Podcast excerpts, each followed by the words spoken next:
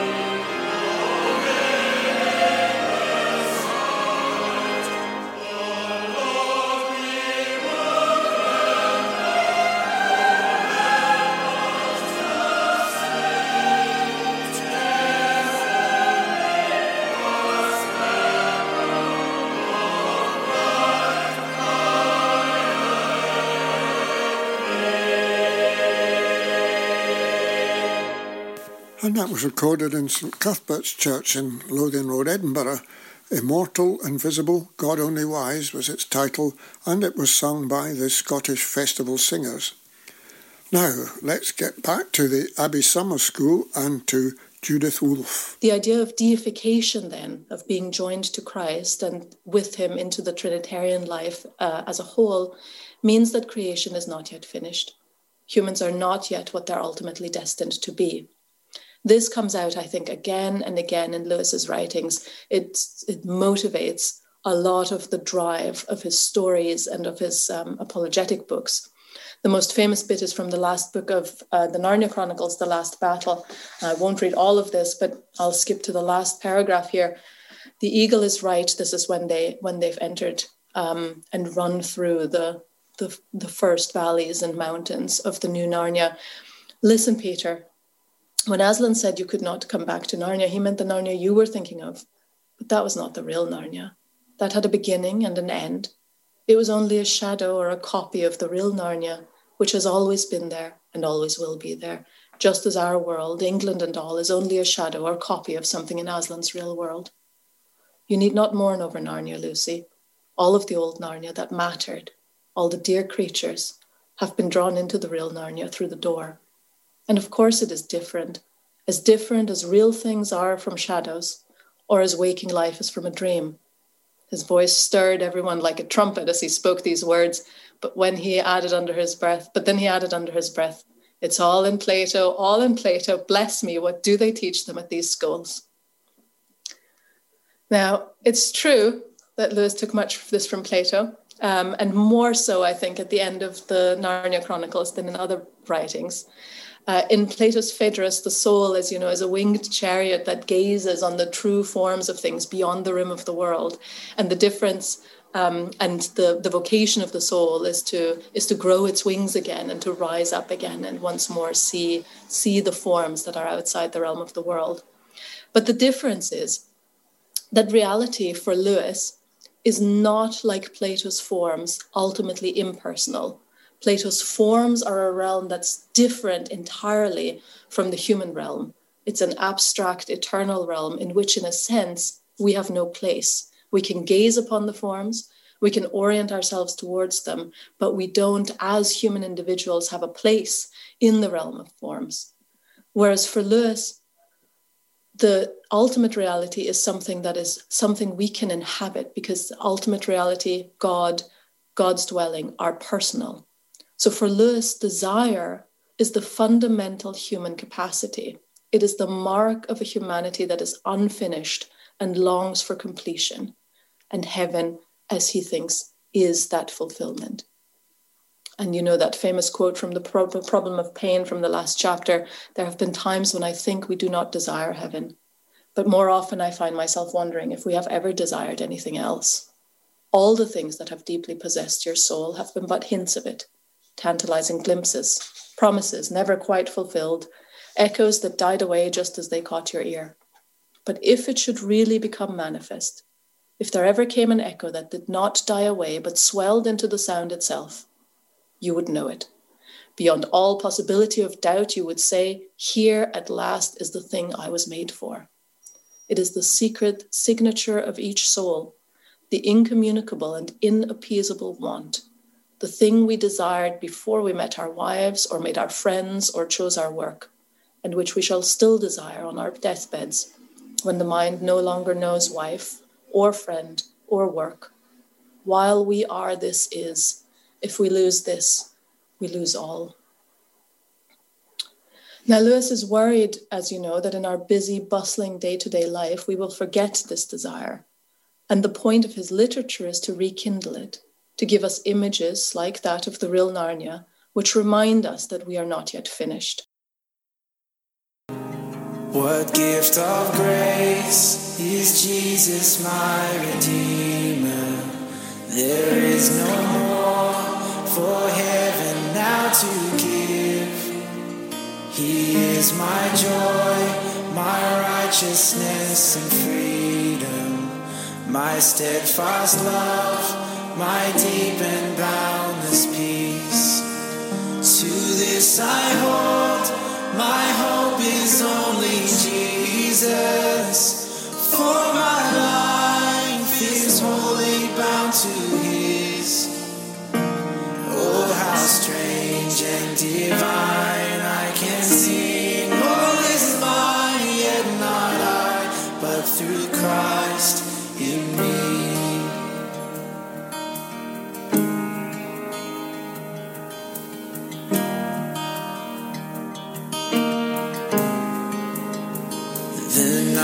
is dark, but I am not forsaken.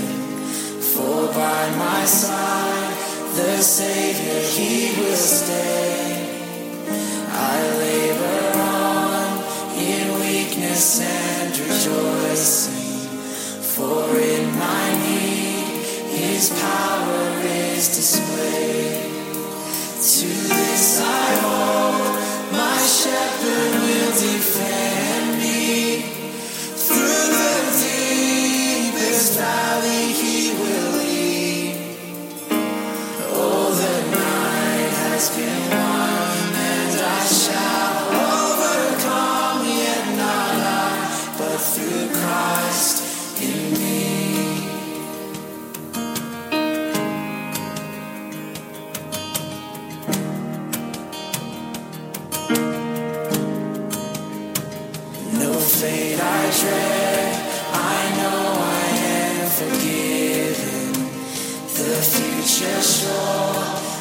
price it has been paid. For Jesus bled and suffered for my pardon, and he was raised to overthrow the grave. To this I hope, my sin has been defeated. Jesus now and ever is my plea.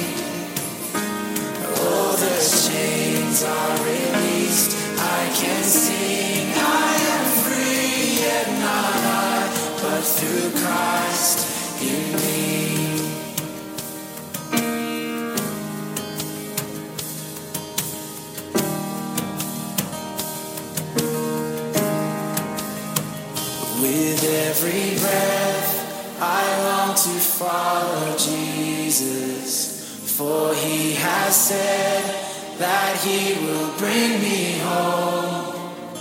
And day by day, I know he will renew me until I stand with joy before the throne. To this I hope, my hope is only Jesus.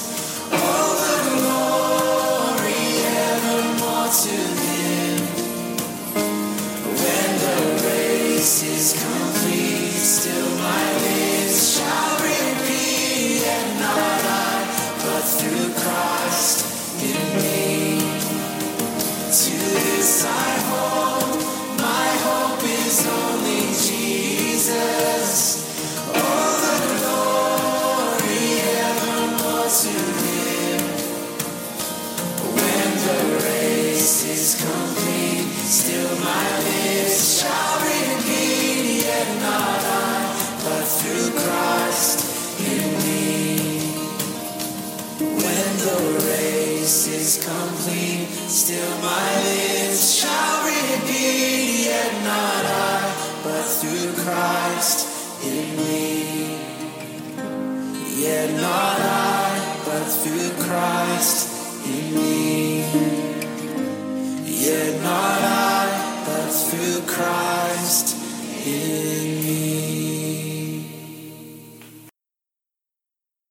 Coming up, we'll be hearing from Malcolm Guite. It's his reflection on Psalm 40. So I thought it would be good if we listened to Jenny MacLeod and the metrical version of Psalm 40. I waited for the Lord my God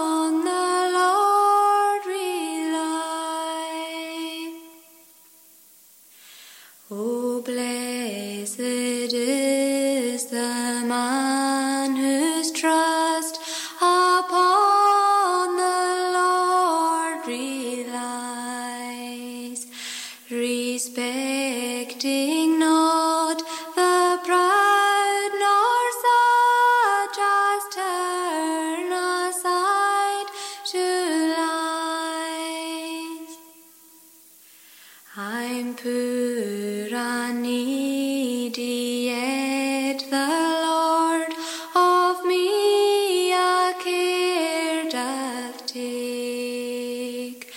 Thou art my help Saviour, my God, no.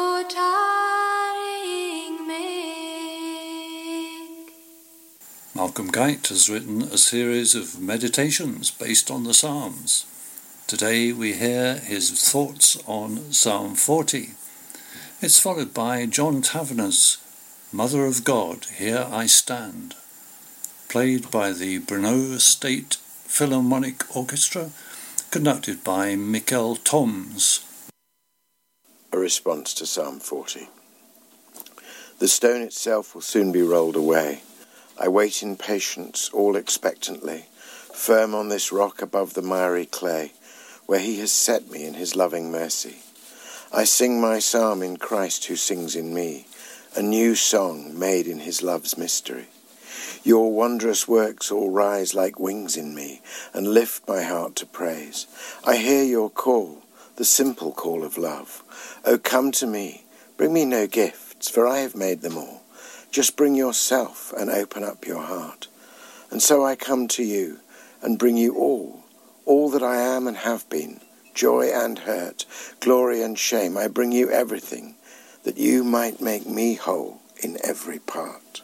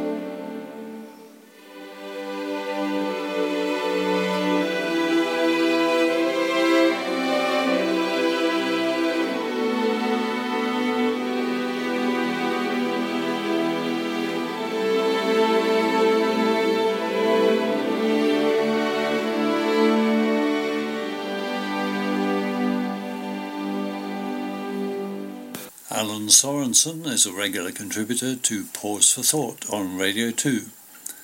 Alan has given us permission to broadcast some of his God spots, and today he has one on long distance prayer.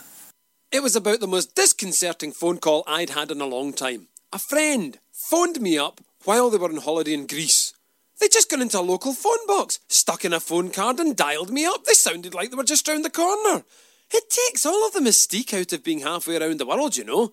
It used to be that you would have five different operators trying to connect you. You would have to shout, Are you hearing me? And then two armed guards would turn up to collect the payment. I mean, where's the novelty gone? It's just too easy. And I'll bet that's the way folk felt when Jesus taught them how to pray. He said, You just talk to God, call him Dad. No sacrifices, no sackcloth, no intermediaries, and therefore no excuses. Try it. The line's clear. Immediate blessings to you. Doodaloo the new. Alan Sorensen with a quick thought there on prayer. Uh, here's Helen Shapiro, a prayer song this is, and it's called Father in Heaven.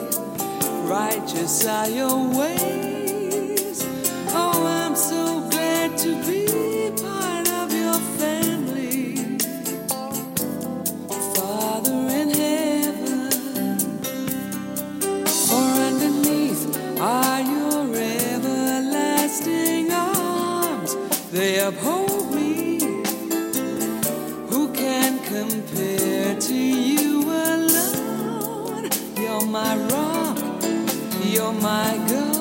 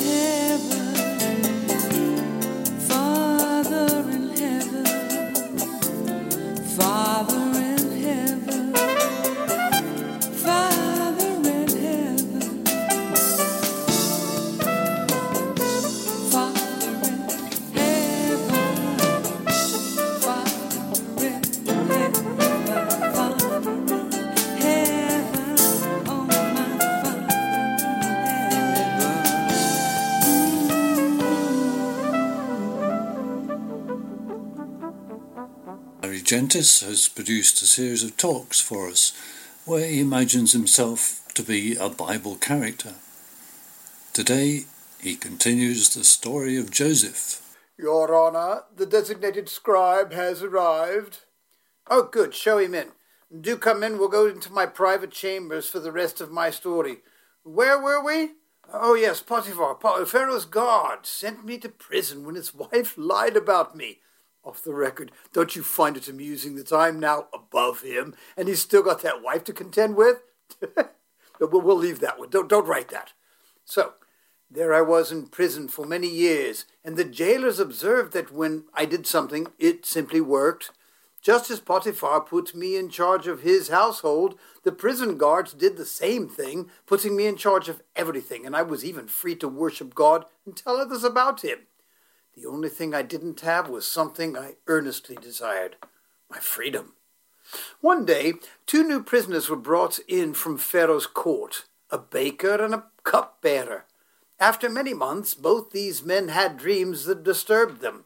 I asked them what the problem was, and they told me their dreams. I told them that God would tell them the meaning of their dreams. Well, here they were. The cupbearer's dream was about a vine with three branches that budded and produced ripe grapes. Then he squeezed the grapes into Pharaoh's cup and put it into his hand to drink. God's interpretation was that this cupbearer would be freed from prison in three days and restored to his responsibilities as cupbearer. I asked him to keep me in mind by mentioning me to Pharaoh in the chance that he could get me out of this prison. And the baker's dream was quite different. He saw three baskets of white bread on top of his head, and on top of the bread were all sorts of baked goods for Pharaoh, uh, but the birds were eating them out of the basket. Well, God showed me that in three days the baker would be taken out of the prison and executed by hanging. Both dreams happened just as the Lord said they would regarding both the cupbearer and the baker. You remember I asked the cupbearer to mention me to Pharaoh. Well, he forgot all about me and his promise, so I remain in prison.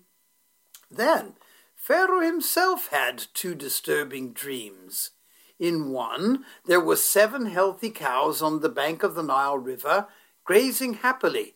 Afterward, Along came seven sickly cows and devoured the healthy ones. He wondered what this dream meant, but this time he went back to sleep. He had another dream, this time with stalks of corn. There were seven plump ones, and then came seven thin stalks that were scorched by the hot summer wind, and they swallowed up the seven healthy ones. Pharaoh asked all his wise men and magicians the interpretation of these dreams but none of them had a clue. Suddenly, Pharaoh's cupbearer remembered me. He related the story of how I had interpreted the dreams of both himself and the baker, and everything happened exactly as I said. Pharaoh summoned me to present myself before him, after a bit of cleanup, of course. When Pharaoh related his dreams, I told him that God was going to interpret them and that both dreams were one and the same. Here was the meaning of his dreams. The seven good cows are seven years, and the seven good ears are seven years. The dreams are one and the same. The seven lean and ugly cows that came up after them are seven years, and the seven thin ears scorched by the east wind will be seven years of famine. It is as I have spoken to Pharaoh. God has shown to Pharaoh what he is about to do. Behold, Seven years of great abundance are coming in all the land of Egypt, and after them seven years of famine will come, and all the abundance will be forgotten in the land of Egypt, and the famine will ravage the land. I then told Pharaoh that he must choose a wise man to oversee stocking the royal granaries during the seven years of plenty, because the famine would be so severe that the years of plenty would even be forgotten. And God showed me that a fifth of all harvests should be stored during these years to feed the nation during the years of the famine, and overseers appointed to collect these harvests. And now, well, that's where I am now. Pharaoh chose me to be second in command to the empire of mighty Egypt. I must take leave of you now. There are meetings, and I wouldn't want them left to others. After all, the coat uh, that I wear brings with it many responsibilities, and although the bright colors are missing, well, it's God that put it on me. We'll see you one more time next week, and if you think the stories are finished, you're wrong. The best part is yet to come.